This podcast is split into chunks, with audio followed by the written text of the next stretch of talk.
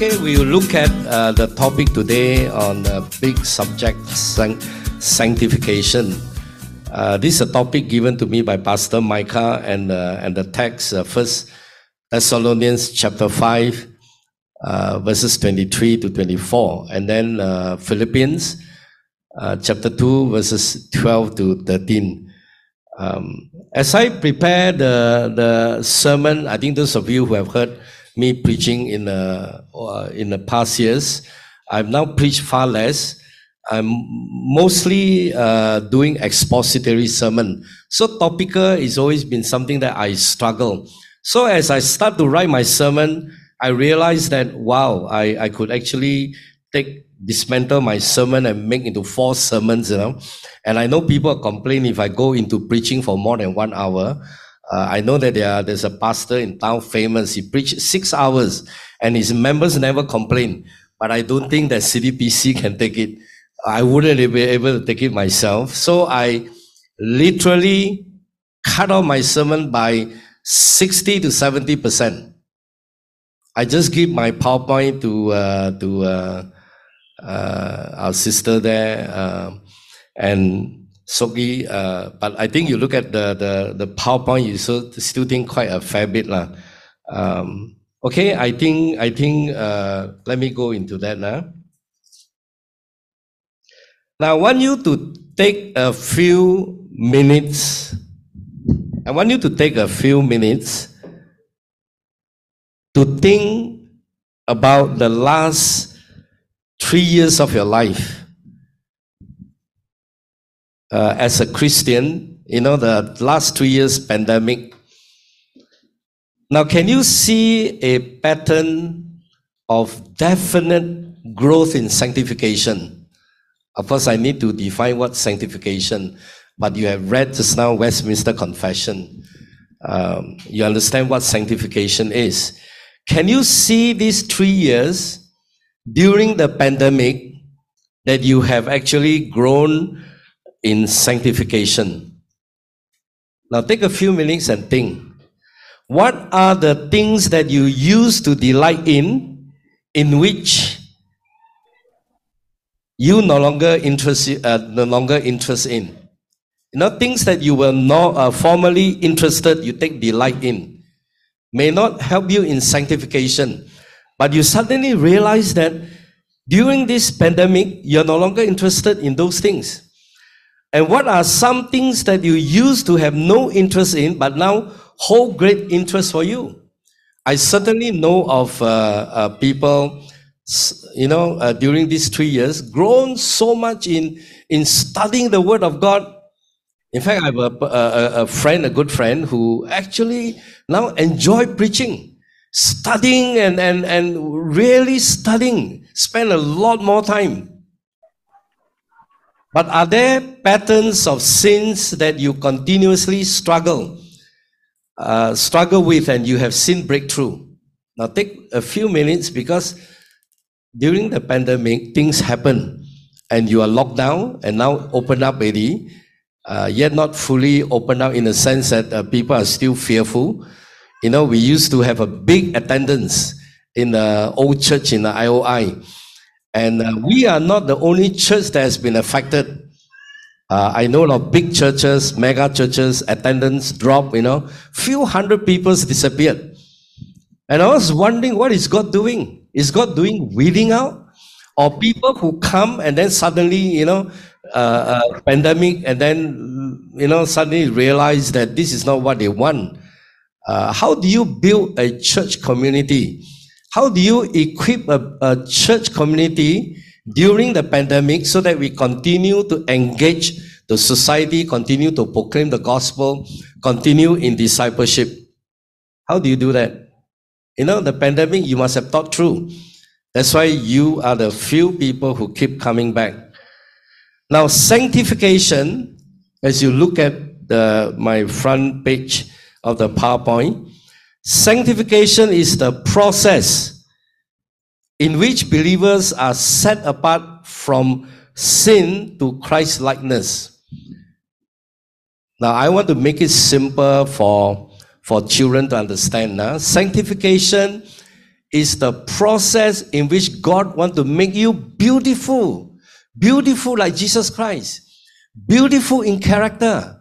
I'm not just talking about your the beauty of your external beauty, you know, the, the face, the physical beauty.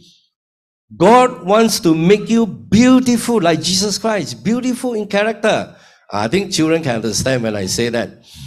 So sanctification is the process. It's not instantaneous. It's not overnight when you are born again, you believe in Jesus, then you are you are sanctified. You're made holy, you're made beautiful. You know, character growth uh, takes time. And, and it is a process in which you are set apart by God from sin and to Christ likeness. And so we read in First Thessalonians chapter 5, 23. Okay, First Thessalonians, you can take a look at the slide. Now, First Thessalonians chapter 5, 23 in fact, the, uh, uh, the chapter, chapter 5, is actually Paul give his final exaltation and instruction. You know, the, the chapter 5 earlier verses. And then when he come to verse 23, he ended the exalt, final exaltation and instruction with a prayer. It's his pastoral prayer for the, the church in Thessalonica. And I read and think through about his prayer the prayer is also applicable to us. It's also for us because his prayer is in line with the intention of God. He understands this is the intention of God. Sanctification is what God all along wanted to do for the church and for his people. Meaning for us, he want, want us to grow in sanctification. And so we read in chapter 5, uh, chapter 5 verse 23. And this is what Paul prayed. And he could very well praying for us. May God himself, the God of peace, sanctify you true and true. The other version use the word that God made you holy completely or beautify you, make you beautiful, true and true, completely. May your whole spirit, soul, and body be kept blameless or be kept faultless at the coming of our Lord Jesus Christ. Now, of course, here, uh, later I'm going to mention that uh, Paul is not teaching the whole doctrine of tripartite that we are uh, consists of spirit, soul, and body. Of course, this is a theological debate. You know, uh, they're talking about dual, dual part and a, a tripartite, uh, spirit, soul, and body uh, or spirit and soul is one, and then and then there's body. And but it's talking about the whole spirit, soul, and body, the totality of our being, the whole person be kept blameless. Uh, that is what Paul pray for the church, pray for Thessalonica Christian. And this will happen at the coming of our Lord Jesus Christ, at the at the return, second coming of Christ, when Jesus will bring in his the fullness of his kingdom and ushered in the new heavens and the new earth. And, and in the theological term, it's called parousia, the second coming of Christ, where everything will be made new. You know, uh, will be given a, a resurrected, glorified body where there's no more sin. You know, the sin, presence of sin is removed. I cannot imagine that kind of uh, existence, you know. Everybody is so wonderful in character. Well, then I say, I don't have to face difficult people anymore. You don't have to find someone, you know, obnoxious. You know, you may, you may not have to find a pastor who will make life difficult for you. You say, everyone will be so good. Well, that is what Paul prayed uh, uh, for all of us. And the one who calls you is faithful and he will do it. Okay, let me unpack. I need to do a little bit of exposition. Uh, topical, I, as I mentioned to you, is not my forte. I always struggle in doing topical sermon because I have to cover very broadly. Yeah? But let me do a little bit of uh, exposition. Uh, let me in, uh, indulge in that. Uh, three things about Paul's prayer for the Christian in Thessalonica. Three things uh, about the prayer. Number one, the first thing, we know that Paul prayed that God will make Christian holy because it say sanctify you true and true whenever you come across the word sanctify or sanctification uh, I wouldn't have time to go into that now, uh, but I would take the, the primary meaning from this text in, in uh, First Thessalonian uh, is to make you holy, to make Christians or to make believers, people whom God has chosen, to make them holy. The second meaning about sanctification, uh, which is also very, very true when you read uh, in, the, in the epistle, is to set Christian apart for his purpose.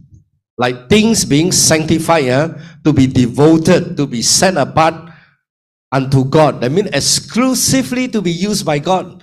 And that is a very beautiful meaning, you know. God has to work in you, work at you, work in you until you know that your life is being set apart to be used by God for His purpose. Isn't that wonderful? So that if your life, if you live only unto yourself and unto the world, then you miss the point of what God has chosen you. He wants to make you holy. He wants you, he wants to set you apart for his purpose. He wants to sanctify you. And for the children, God wants to beautify you, to make you beautiful in character, to be like the Lord Jesus Christ. And so the first thing is that God wants to make Christian holy. He wants to make us holy. Uh, he wants to make us holy. Now, First Thessalonians chapter 4 verse 3 uh, you if you if you turn to first thessalonians chapter 4 verse 3 uh, it said that it is god's will that you should be sanctified now paul said it is god's will that you should be sanctified now, so Paul's prayer is very, very biblical. He knows what God wanted to do. God Himself will make Christian, will make you uh, holy, will sanctify you because it is God's will. It is God's intention. It's what He wanted to do. And and what did He say in First Corinthians chapter, uh, First Thessalonians chapter four verse three? He said that God's will that you should be sanctified, that you should avoid sexual immorality uh, then the sanctification is to be seen in the area of sexual purity. Now, this is very applicable you know, to me because uh, uh, the society in Thessalonica and this letter spoke to a culture that filled with seductive images, although those days got no internet. Filled with sexual seductive images and lots of sexual pressure. That's why uh, Paul had to tell the Thessalonica Christian, it is God's will that you should be sanctified in the area of sexual purity. Let no one defraud your brother. Uh, that you learn how to control your own body in a way that is holy and honorable. Wow, so 21st century uh, uh, way of saying, you know, very applicable to our modern century. I think uh, uh, uh, those young people, children also understand that. Uh, then, then Paul is saying that not in passionate lust like the heathen who do not know God, and that in this matter no one should wrong his brother or take advantage of him. Meaning, I think Paul is simply saying, don't simply in your church, in the congregation, when you see someone else wife beautiful, more beautiful than your wife, then you take advantage of the someone else's wife. Take advantage of the brother by sleeping with another person's wife. Now it sounds a bit a bit funny, you know. It happened in the church, but it does happen. So Paul is talking about uh, sanctification in the area of sexual purity. All right. So uh, then in verse seven it says, "For God did not call us to be impure, but to live a holy life." So sanctification is about living a holy life. And then Ephesians chapter one, uh, Paul uh, in verse 2, I think is Ephesians uh, chapter 1, uh, Paul mentioned that God chose us in Christ before the creation of the world, uh, that, uh, that of the world to be holy, to be holy and blameless. God chose us in Christ. He's talking about election. I don't need to go over that doctrine now because I think someone has already preached that, probably Pastor Micah. Uh, that before God even created the world, even before God created you, God already chose you. That is a doctrine of election. Uh, uh, not because of anything good you have done, that God elected you by His mercy and grace. And the end goal is that God chose you so that you be holy and blameless. But then the doctrine of original sin tells us that we are depraved, you know, we are sinners. We are sinners. We're born in sin. And so, but God wanted us to be holy and blameless. He chose us so that we become holy and blameless. Uh, so there are two things that it tells me. Number one, God actually did that by giving Jesus to justify us. That the righteousness of Christ is imputed to us. Our sins are imputed to Christ. And therefore, because of our, our faith in the finished work of Jesus, we are declared righteous. I think uh, Elder Han Ming has mentioned that in the last week preaching. Uh, we are justified, meaning we are being declared holy, righteous in the sight of God. Wow, that is amazing. That is the good news. As far as God see you, I say, Oh, my son, my daughter, you are beautiful. You are sanctified. That's why you look at the epistles when Paul wrote that he always addressed Christians as the saints, the holy ones. He used the word sanctified.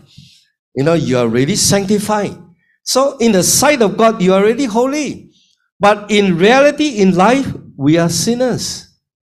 That's why Martin Luther, uh, the reformers, uh, I'm going to use the Latin word.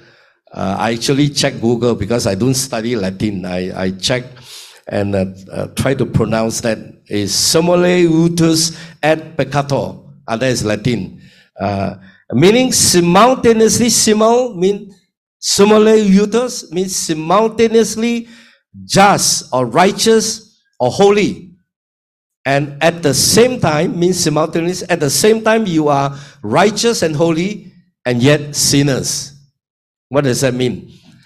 So, Martin Luther is saying that from one perspective, in one sense, we are already holy, righteous, sanctified. Because God sees us in His sight, because of Jesus' uh, finished work, He died on the cross on our behalf, paid the penalty of sin, and made us holy and meaning that he God declared us holy. God declared us holy. And from the other the, another perspective, we are sinners. In reality, in life, we are sinners. So it seemingly is like contradictory, but actually it's not. Because it's from one perspective, from God's perspective, we are already holy, uh, righteous. But from another perspective, in reality, in life, we are sinners. And so Paul understands this perfectly. That's why he talked about sanctification. We need sanctification. So let me introduce the two theological terms to help you to understand. Progressive sanctification is the process that will that we will last through our whole life. Uh, the minute we are born again, that begin the process of sanctification and the whole of our life will continue to grow in holiness, to grow in sanctification. And, and sins in our life will be weakened, and the holiness will grow. And that's called progressive sanctification. You know, some people are more sanctified than the others in actual life. They're more holy than others. But there's another term called perfect sanctification which will only take place at the coming of Christ. Perfect sanctification mean that we, and the theological term mean is glorification. I think next week, uh, uh, I don't know whether Pastor Micah will be preaching on that or someone else. Glorification is that you are fully sanctified. The presence of sin will be completely removed from you. So you are given a resurrected and a glorified body. Resurrected, perfect, glorified body in which there is no sin. So it's called perfect sanctification. So, so uh, Paul's prayer is that we will grow progressively, progressive sanctification. God will Himself will sanctify you true and true, completely. But of course, we know in reality, in this life, we will never achieve perfect sanctification. That doesn't mean that we will not want to grow, you know, to reach perfect sanctification, because the end goal is that God wants us to be perfectly sanctified. perfectly holy. And so Paul's prayer is in line with the will of God, with what God has uh, uh, a purpose in choosing us even before He created us. And, and it is God's will that we should be fully sanctified. All right? So it is God's intention.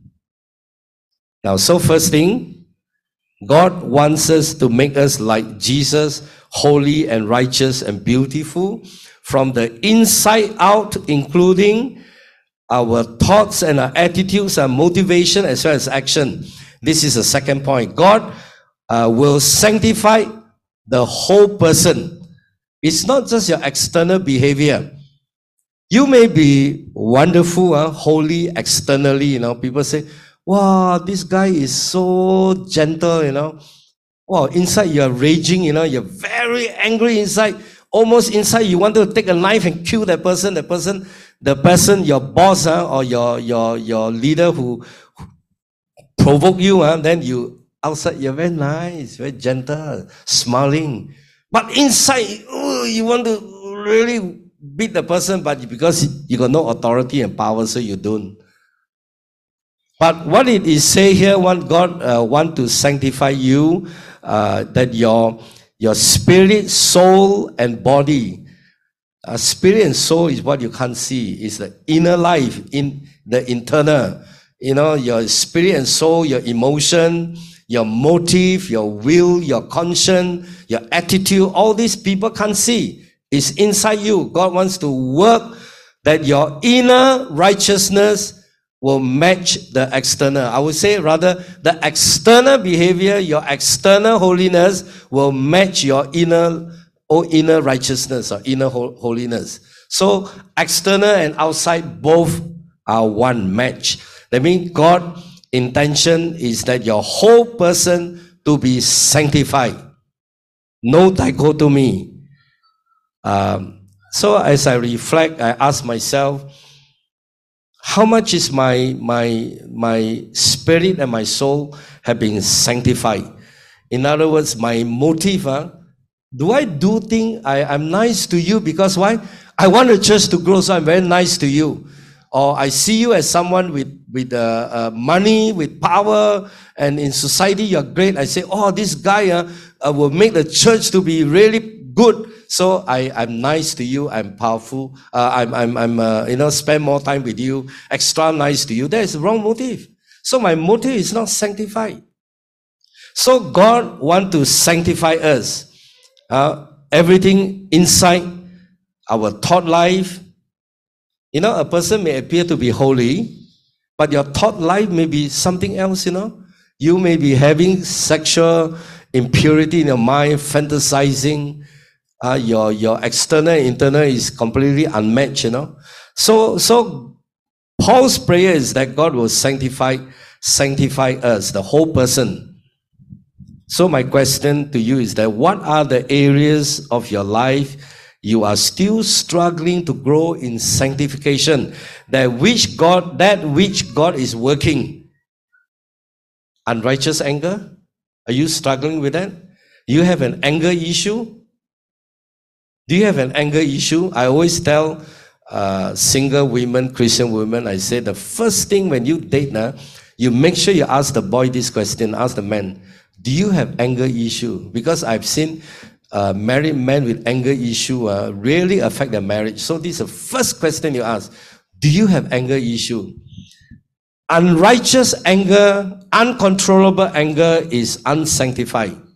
Inner, spirit, and soul impatient, lying, vulgar language, lustful thoughts. You know, I always think that I'm a very patient man until I go into caregiving. Uh, my wife is suffering from uh, uh, Parkinson, and she can't even go to toilet when the medicine is not working. So it take uh, five to ten minutes, something to just to walk to toilet. Then I got to take down her, her, her diaper and, and change her, wash her, and clean her and help her.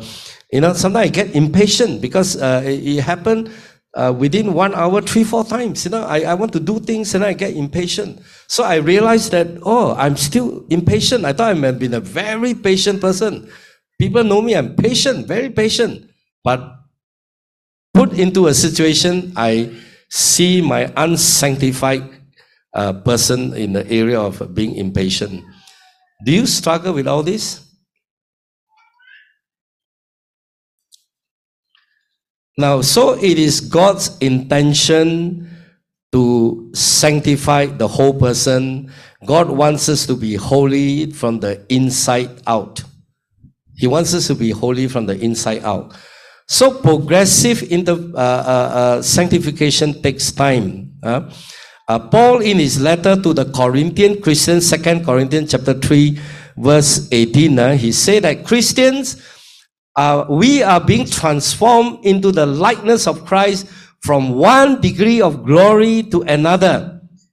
What he meant is that Christians are progressively changed to become more and more like Christ as we grow in our Christian life.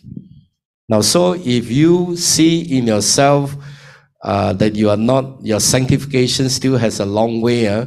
Of course, there are many areas of our lives that need to work at uh, to see where we are. Uh, but be patient. God is working in you. Uh, we also need to be patient with other people. So, so we are being transformed from one degree of glory to another, different rate of sanctification. Number of years ago, I was in Charlotte, I think, uh, with Pastor Micah. We went to the Billy Graham's library. I went there, I think, three to four times. Uh, I think um, uh, Pastor Micah will know I love to go there. And my first trip, when I was there, before enter into the building, uh, uh, Billy Graham's exhibition uh, things, where his things are being kept there, they call it the Billy Graham's library. Outside the compound, there's a tombstone uh, is his wife, uh, tombstone there, uh, Ruth Graham, Ruth Bell Graham. And there's a word, Chinese word, the, immediately I saw the word yi mean righteousness. And then there's an English word there, put there, June 10, 1920 and June 14, 2007. The date of her birth and the date of her death. And then there's an English word, inscription there, end of construction, dash. Thank you for your patience. Oh, that was very wonderful. I think Ruth Graham recognizes that she was a work in progress. Work in progress. We are all WIP. You know, VIP, but we are WIP. Work in progress. Sanctification, work in progress. Wonderful. So when you die, is end of construction waiting for Christ to give you a resurrected body where you'll be glorified, you have a perfect sanctification where sin will be no more. But meanwhile, we will be people struggling with patience, struggling with anger, struggling with uh, sexual purity, struggling with love for people. You know, you know, so many things that we need, you know, to, to look at the area of sanctification. And the third thing which I will later uh, mention, but except to look at verse 24, is that God will bring about full sanctification. He said that God is faithful, He will do it. So, the two things I mentioned to you the progressive sanctification, which happen in this life, throughout your life, and the perfect sanctification, meaning that you will see yourself growing in beauty, in character, from the inside out and, and will it happen? You say, I've been, I've been a Christian for 30, 40 years. How come I'm still struggling with the same sin? I'm just as impatient as before since the day when I became a Christian. Then I think God will continue to work at you. Lah. You are still work in progress, just that you are not responding. And the perfect sanctification, will it happen? Yes, because God is faithful. Because before he created you, he have in mind to make you holy. That he chose you so that you will be holy and blameless. And he has given Christ to die for you and declare you righteous, Eddie. And then now he began the whole process of sanctification. Okay, I did that part of exposition, short exposition on First Thessalonian uh, chapter 5, verse 23. Now I go more on the topical, uh, the, the topic area. So the issue you want to ask is sanctification entirely the work of God? Is sanctification entirely the work of God? Meaning that we are like someone, uh, I go to the, the plastic uh, surgery uh, surgeon to say, please help me to do a makeover uh, complete makeover of my face. So I lie down there. So the surgeon just go and do, do all the jaw reconstruction, uh, do a nose job, you know, a high bridge, and then do a double eyelid, and then do all the thing. Then I wake up, and then with all the bandages. Then a month later, take down the, the bandage. Oh, I look very handsome. Now, is sanctification that God want to make you beautiful in character? Is it entirely the work of God? Only the work that God do, you don't have to do anything? No, then God will do and make you beautiful. Reformed theology affirms that salvation is entirely the work of God. Meaning salvation is monergistic, meaning has nothing to do with you. Saving faith being the work of the Holy Spirit alone. Meaning that when you, when we were dead in sin and transgression, the Holy Spirit made us alive in Christ. He quickened our spirit and make us alive.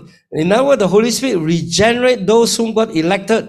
So, so saving faith is the is the is monergistic, is entirely the work of God. If you are dead now, you cannot you cannot become alive. You cannot do something to make yourself alive. God has to make you alive. We are talking about spiritually dead. So salvation, saving faith, is entirely the work of the Holy Spirit. He regenerates us. And of course, I don't want to go into the effectual call, the regeneration, and all this. I think you have heard already the previous week. Whereas sanctification is a progressive work of God and man, it is synergistic. It need, it need the Holy Spirit to make us, to work in us, and, and we respond positively to the working of the Holy Spirit more and more so that we are free from the power of sin and conform to the likeness of Christ. And I like the Westminster Confession. He put it in a very beautiful way. Our sin will be weakened more and more. So when sin is weakened more and more, mean my desire to sin will be less and less already my appetite to do wrong thing and sinful things will be less and less already. It's to be weakened. That's why, of course, Paul used a different terms. Uh, you yourself, your body, more and more to righteousness and not to, to sin, so that you become slave to sin. So you don't have to become slave to sin. You, your body, more and more to righteousness, so that sin will be weakened. And so the role of the Holy Spirit is to make Christian uh, uh, uh, to respond or help us to respond positively to his working in our lives more and more to be uh, free from sin and conform to the likeness of, of Christ. Okay, now I talk about the role, God's role in sanctification. Uh, you can turn to Philippians or, or it's in, in the board.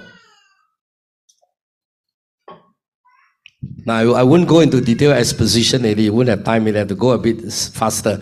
Therefore, my dear friends, as you have always obeyed, not only in my presence, but now much more in my absence, continue to work out your salvation. Now, some people don't read carefully. They, they think, oh, I have to work for my salvation.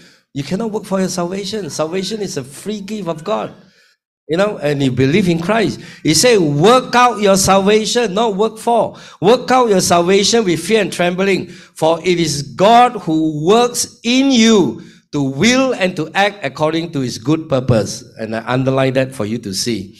So Paul tells the Philippian Christian that God is at work in them both to will and to act for his good pleasure. So this helps us to understand, indicating something the way in which God sanctifies them. How did God sanctify them? Sancti- sancti- uh, sanctify them by causing them to want to do God's will and by giving them power to do it. God provide the, the power and the will make us willing want to do something that is pleasing to him. He has to work inside us first. in our soul and our spirit, and so that we are able to work out our salvation, to work out our obedience with fear and trembling. So, except to say when you read this text, because there's a context, huh? Philippians got issue. If you read the first chapter 2, few verses, uh, they got issue of only looking into their own interests, selfish ambition. And so Paul talk about humility like Christ, ask them to imitate Christ's humility. And then in, uh, in this uh, uh verse 12 to 13, then Paul say that God is working in you so that you can work out your obedience. And then, uh, so here, except to say that sanctification is our working out what God is working in us. so immediately, now we come to uh, the, the verses 14 and 15, uh, which is uh, our role in sanctification. Uh, do everything without complaining or arguing, so that you may become blameless and pure, children of God without fault in a crooked and depraved generation, in which you shine like stars in the universe. So we can see that sanctification is Christian working out in their daily lives what God already working in us. So if you do not work out obedience to God uh, in your relationship with other people, in the workplace, in the church community, or in every sphere of life, either you are not truly born again, or if you are born again, that God is working in you, but you are resisting the work of the Holy Spirit. You're not willing to work that out in your, your, your external life. Um, so when you see complaining, arguing, uh, all these are unsanctified lives in the community. You know, quarreling and complaining. You know, we, we, we are not happy with, with people, not happy with God. Every every time complaining, and and so so Paul is saying that do everything without complaining, arguing. Is that is actually telling us to work out our, our what our salvation, to work out our salvation, what God has saved us for, and working in us so that there's obedience. Now, of course, Paul earlier in uh, in also say that uh, you know you don't need leaders uh, uh in the presence of leaders to do that. You know, your obedience should be also when leaders are absent. You don't need leaders to look over your shoulder. You know, like certain employees, oh, the boss coming already, or pretend to be very hardworking, to be very diligent, you know, uh, work overtime, you know, all the time, oh, work very hard. Uh, man pleaser, you know. But Paul is saying, no, God works in you. You don't need leaders to look over your shoulder. You know how to behave, uh, uh, live in a way that is pleasing to God. You don't need you don't need that. Don't need leaders in their presence in order to, to show that kind of godly character. You don't need that because God already working in you. And so you can do joyfully, you know, serving God joyfully and uh, uh serving people with, uh, with, uh, with love, compassion, with gentleness, with patience, uh, without complaining. Uh, that is working out your, your sanctification the role of man. Um, so what are the means? You know, what are the means you say that, yeah, if God, God works in us, uh, are there way in which God will help us to grow in sanctification? We know the Holy Spirit is working in us.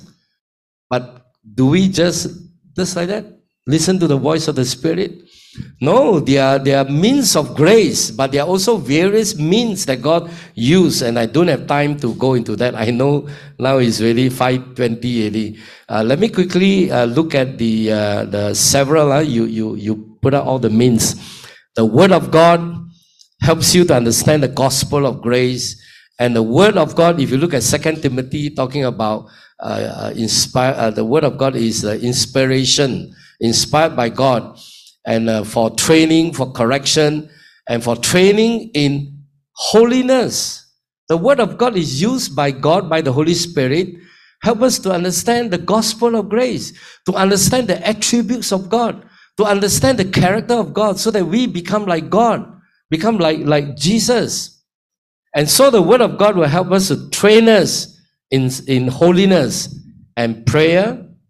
You know, as we pray, we get to understand the will of God. And as we pray, our hearts get closer to God. And then together with the community, as we pray and we grow in holiness, in the sense, you know, you know, when you're angry, uh, you, you, you, you test and see if you're angry with someone, that someone whom you're angry with, you cannot pray for that person. But if you really pray for that person, then you begin, God will begin to soften your heart already. And you are able to become, your anger will subside.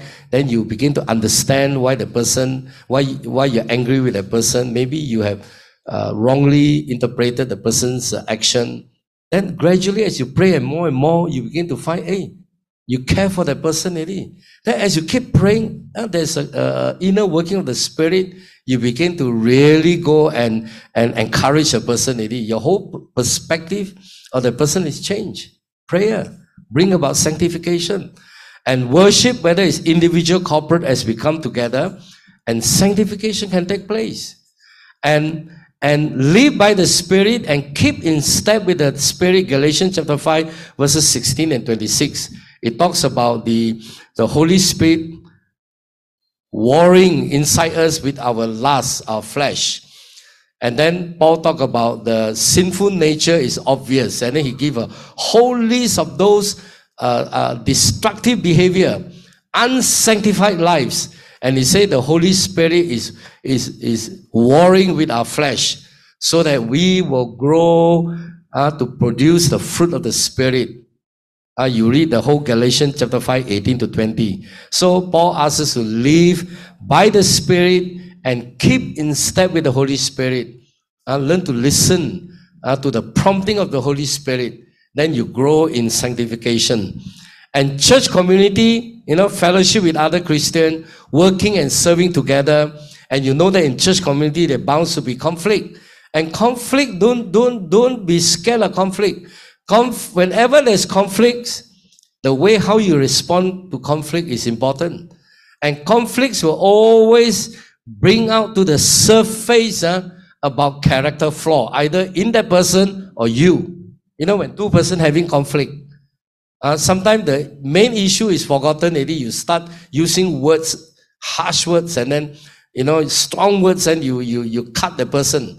You know, conflicts always bring out the character flaw, accentuate or, or reveal the character flaw, and then the Holy Spirit will speak to you through His word or through the preaching, and then working in you. Then you cooperate, you respond, and then God begin to work in your life.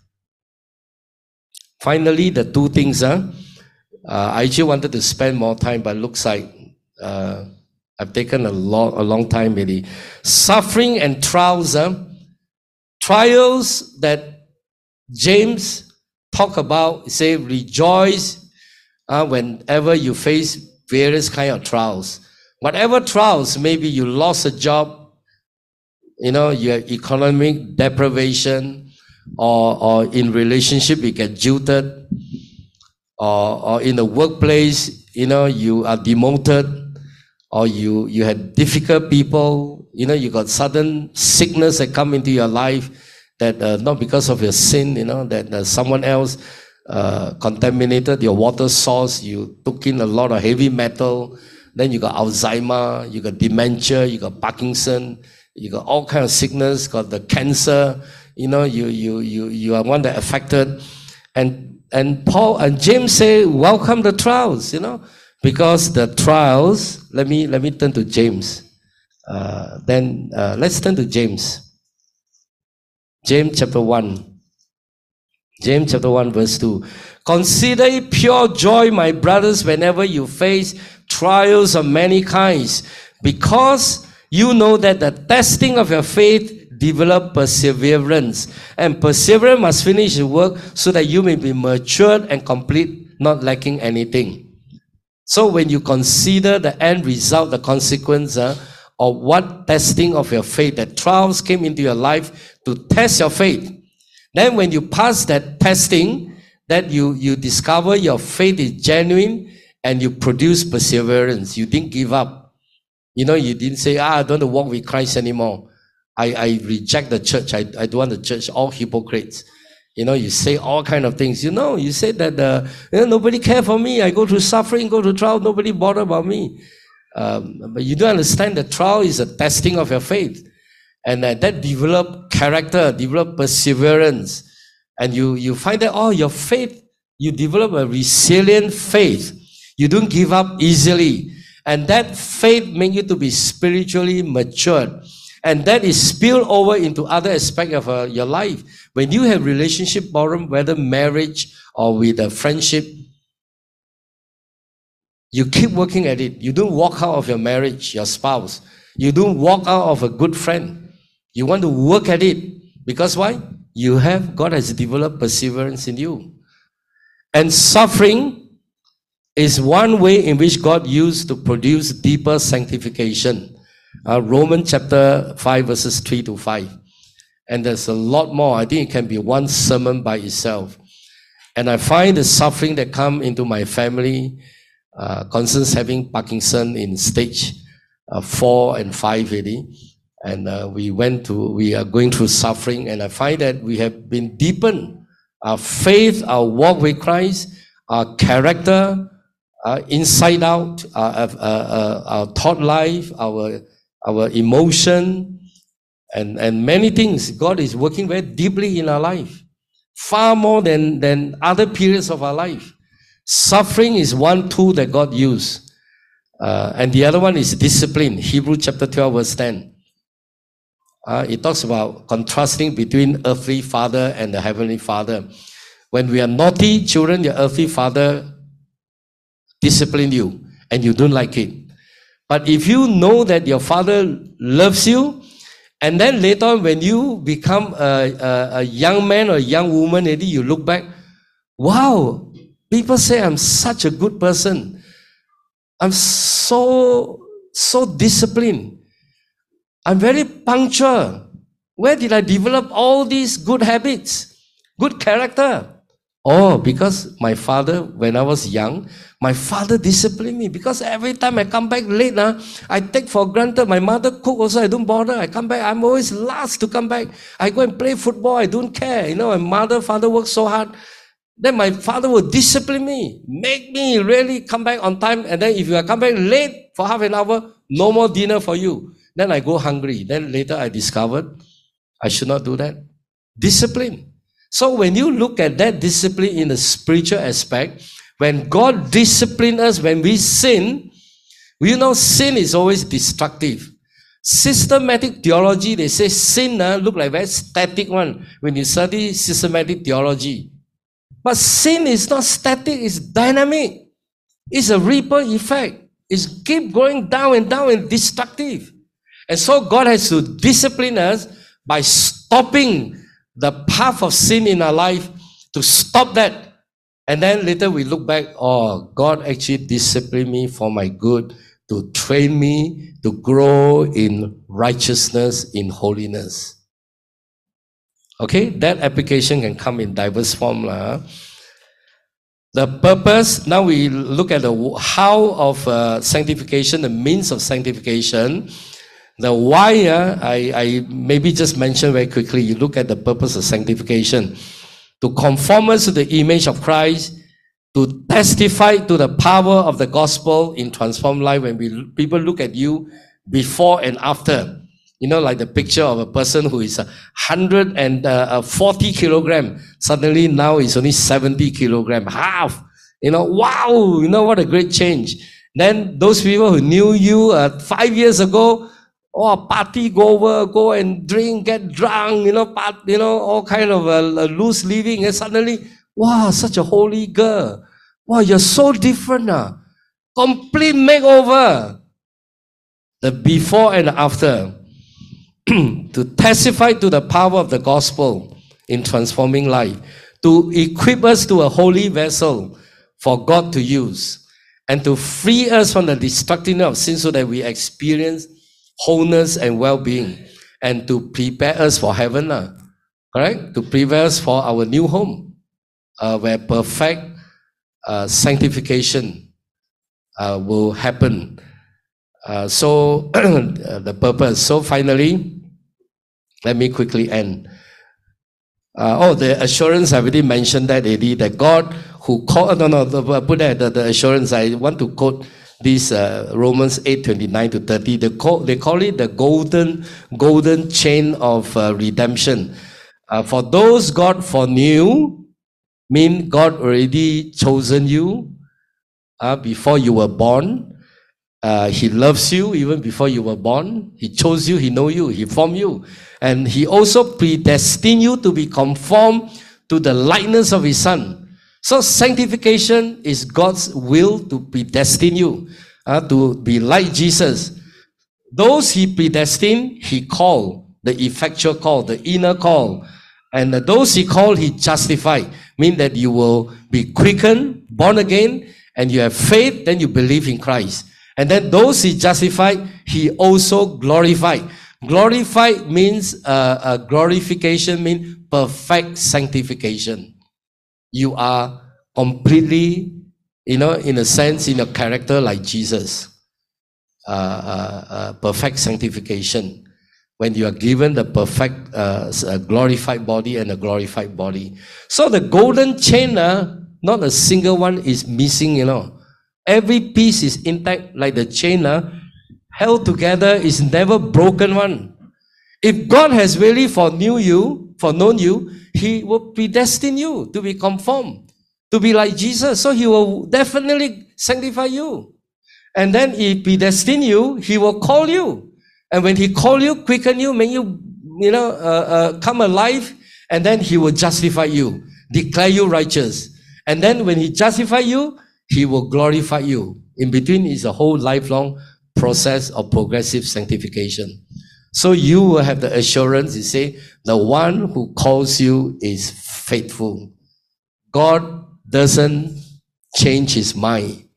God's word is faithful. He will do that in our life, He will do that. So individually, we grow in sanctification, but corporately, when the whole church grow to be spiritually beautiful and matured, to be God, godly and like Jesus, huh? how wonderful will be that kind of church, isn't it? Corporately, that kind of church, like powerful for God to use. And so these two verses is something that I hope our children will memorize. And finally, the beauty and joy of sanctification.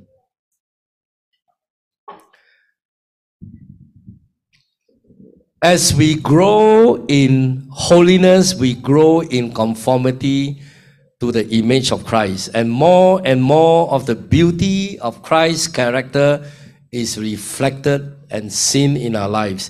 And this is the goal of progressive sanctification. And sanctification brings great joy to us. When you grow more and more holy, it should bring joy to you. Rather than you find sanctification to be something, oh, you, you know, you dread it, you know. Uh, I don't want to be holy, you know, people make fun of me. Actually, should bring joy to you. The more we grow in likeness to Christ, the more we will personally experience the joy and peace that are part of the fruit of the Holy Spirit, the joy and peace. Can you imagine when you are free from sin? Uh, sin will bring guilt and shame, you know. It's, it stick to you, you know. Your past sin uh, stick to you until you really feel that you have been cleansed and that you have been forgiven. Otherwise, you live in such a shameful life, you know. You know, you feel so shameful. But God do want you to live that kind of life. So sanctification will also help us in the sense of repentance, continuous repentance and faith. That's the good news. You have done wrong, you have sinned, then repent, turn away, and then by faith in God, in Christ, He is forgiven you. So the guilt and shame is removed, and then the sin of that particular sin in your life is weakened more and more. And then you grow and experience joy and peace that are the fruit of the Spirit. And the more we will draw near to that kind of life that we will have in heaven. Wonderful. When we're in heaven, this is the kind of life. You are perfectly sanctified you will no longer agitate me and provoke me and uh, you know you are no longer filled with rage you wouldn't be envious of people you wouldn't feel with jealousy there'll be perfect harmony uh, you know heaven will be a wonderful place and then we are now being prepared our lives are being shaped molded transformed sanctified to prepare for the kind of life that we'll have in heaven. Okay, let's pray. Uh, uh, let's pray.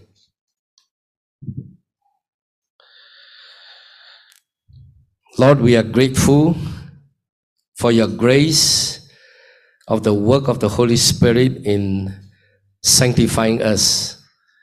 And it is your will that you want to sanctify our spirit, soul, and body and to transform us from the inside out. What a great news, uh, wonderful uh, to know that God, you, you want to do that in our lives to make us beautiful, that we become, our character become more and more like Christ. And so the recovery of the gospel of grace to understand that we were once sinners, uh, depraved, and that you, by your goodness, justified us, quicken our spirit, and caused us to be born again, and that uh, and justified us and declare us righteous. And we know that we are already accepted in your sight, that we are holy and righteous in your sight. And so now it will be our grateful, uh, willing response to the work of the Holy Spirit. You know, in, in, in the work, what the Holy Spirit is working in us.